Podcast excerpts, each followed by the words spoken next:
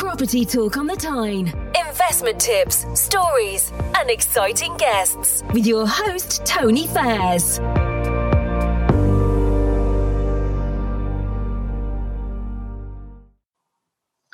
Hello and welcome to today's episode of Property Talk on the Tyne. So today we're going to be discussing rental yields. Now, if you ask me, the higher the rental yield, the higher the risk.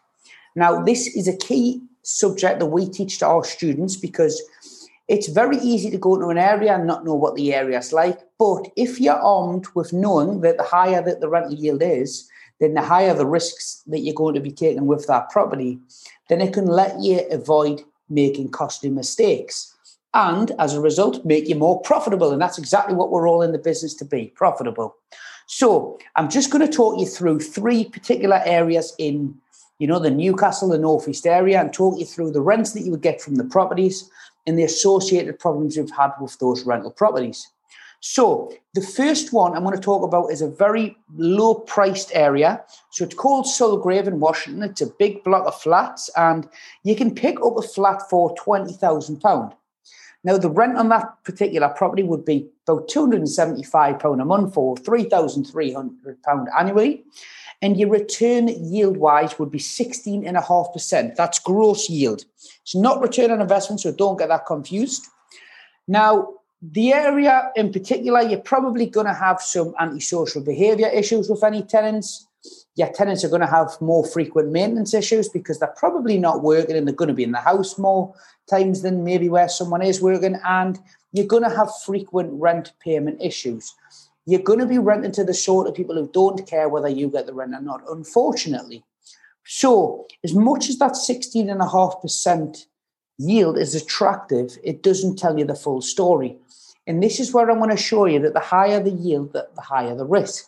Now, if you go to somewhere which is a working class area, where the people in the area actually aspire to own their own home, you're probably going to pay around £80,000. And that area is Fenham. Now, it's an area that I live in myself you know, real mix of people culturally, you know, in terms of you've got working class people, you've got people on benefits, but you've got some professionals in the area as well. So a real good mix. Now, a property in that area would probably rent out for around £500 per month. So you're going to get £6,000 annually, and that's going to equate to a gross yield of 7.5%. So, real big difference from the 16.5% in the area where I said you're going to have antisocial, maintenance, and rent issues with your tenant. Now, you're probably only going to have the occasional rent issue in the area where you're paying 80k. Um, it's probably more a life problem, you know. The guy gets furloughed, he splits up with his partner, something along those lines. It's generally something that's out of his control or the tenant's control. In terms of maintenance, your tenants are the sort who will probably go on YouTube and Google how to repressurize a boiler before they pick the phone up and ring you. That doesn't happen in the area where that £20,000. I was telling a couple of the students the other day, I've actually had tenants ring us up and ask what sort of snakes they need to be aware of in the garden. And the tenants in this low priced area are going to be asking you to come and change light bulbs. That's how bad the tenants can sometimes be. So, big difference between the 16.5% and the 7.5%. So, that's going from a really low income area where your tenants are probably not the nicest of people. They may be dependent on drugs or alcohol. Um, you're definitely going to have some benefit tenants in there, and you're going to be very, very lucky if you get a working class tenant. Now, the area at 80k, like I say, you're going to get your working class person, someone who aspires to buy and probably takes a little bit more pride in their home. You're not going to have any rent issues unless they lose their job. And they're probably the sort who look after the property because they've got a bit of respect. And you probably have very, very rare antisocial behavior issues. So, the sort of area that I would typically like to invest in, I would say. It's an area that I would say is for capital appreciation and cash flow. You get the best of both worlds here. Now, if we were going to the real top end and we're going for a capital appreciation area, we're probably going to pick somewhere like Ponteland or Darras Hall in Newcastle. It's where the footballers live, it's where the professionals live. Now, the people who rent in those areas probably only rent because they don't wish to buy and they want to be a bit more fluid in terms of if they need to move, they don't have to worry about selling a house. They can just up put their notice in and move. So a property in that area will probably rent for around £600 a month and you're going to pay 160k to buy that property. So if your rental income per year is 7,200, that gives you a yield of 4.5%. Now, in this particular area, you're going to have no antisocial behaviour, or very, very rare. You're going to have no maintenance issues because chances are the sort of person who's renting this is probably the sort who would just pay for a plumber to come out and sort the boiler out themselves. You know, they're probably really decent people, or they'll knock on their neighbours, so they'll try and sort things themselves. I know they shouldn't on gas and electric, but what I mean is they're not the sort of person who's going to just pick up the phone at every opportunity.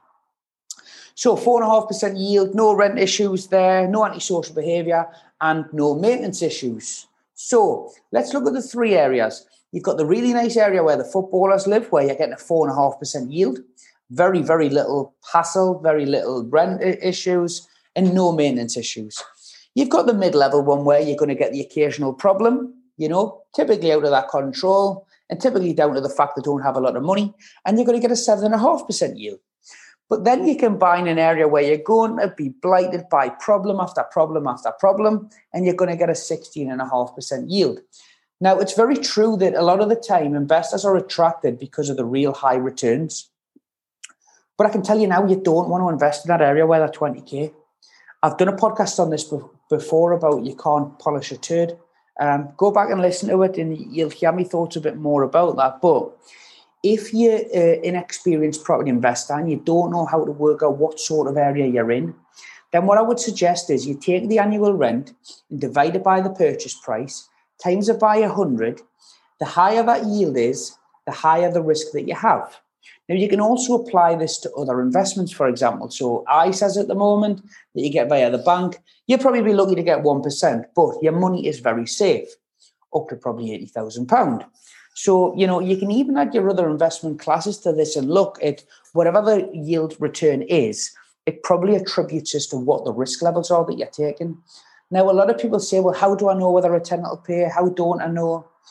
Ask your, t- ask your agent when you're viewing the property, what sort of tenants will I get in this area? You know, if the comeback is, you know, it's bottom end tenants, it's working class or it's professionals, then you know which level that your yields are likely to be at. But again, if they don't know what sort of tenants, you know, then just work it out by the yield. And I think once you work it out by the yield, you'll have a much better idea as to what risk is attached to that particular area. Another way that you can look at it is you can look at the different types of kind of cars in the area. You know, if you're in the professional area, the guys are probably driving Range Rovers. If you're in the working class area like where I live, it's probably, you know, VW Golfs, Audi A3s, you know, your normal Ford Mondeos, etc. And if you're in the really low priced area, then you probably find the cars are on bricks because they've had their tires stolen or they're on fire. Or they're really old banger cars. So, like I say, you can't get a bit of an idea as to the flavour of an area um, just by looking. But you know, if you do it by your yield, then you know you're going to know the higher the yield, the higher the risk. Now, I hope this has been useful. Um, if you've got any other questions, then feel free to reach out. Uh, we've got some great podcasts coming up and some good guests as well. So I look forward to you all tuning in and thank you for continuing to listen. It's been an absolute pleasure. Thank you. Bye bye. Property Talk on the Tyne. Investment tips, stories, and exciting guests with your host, Tony Fairs.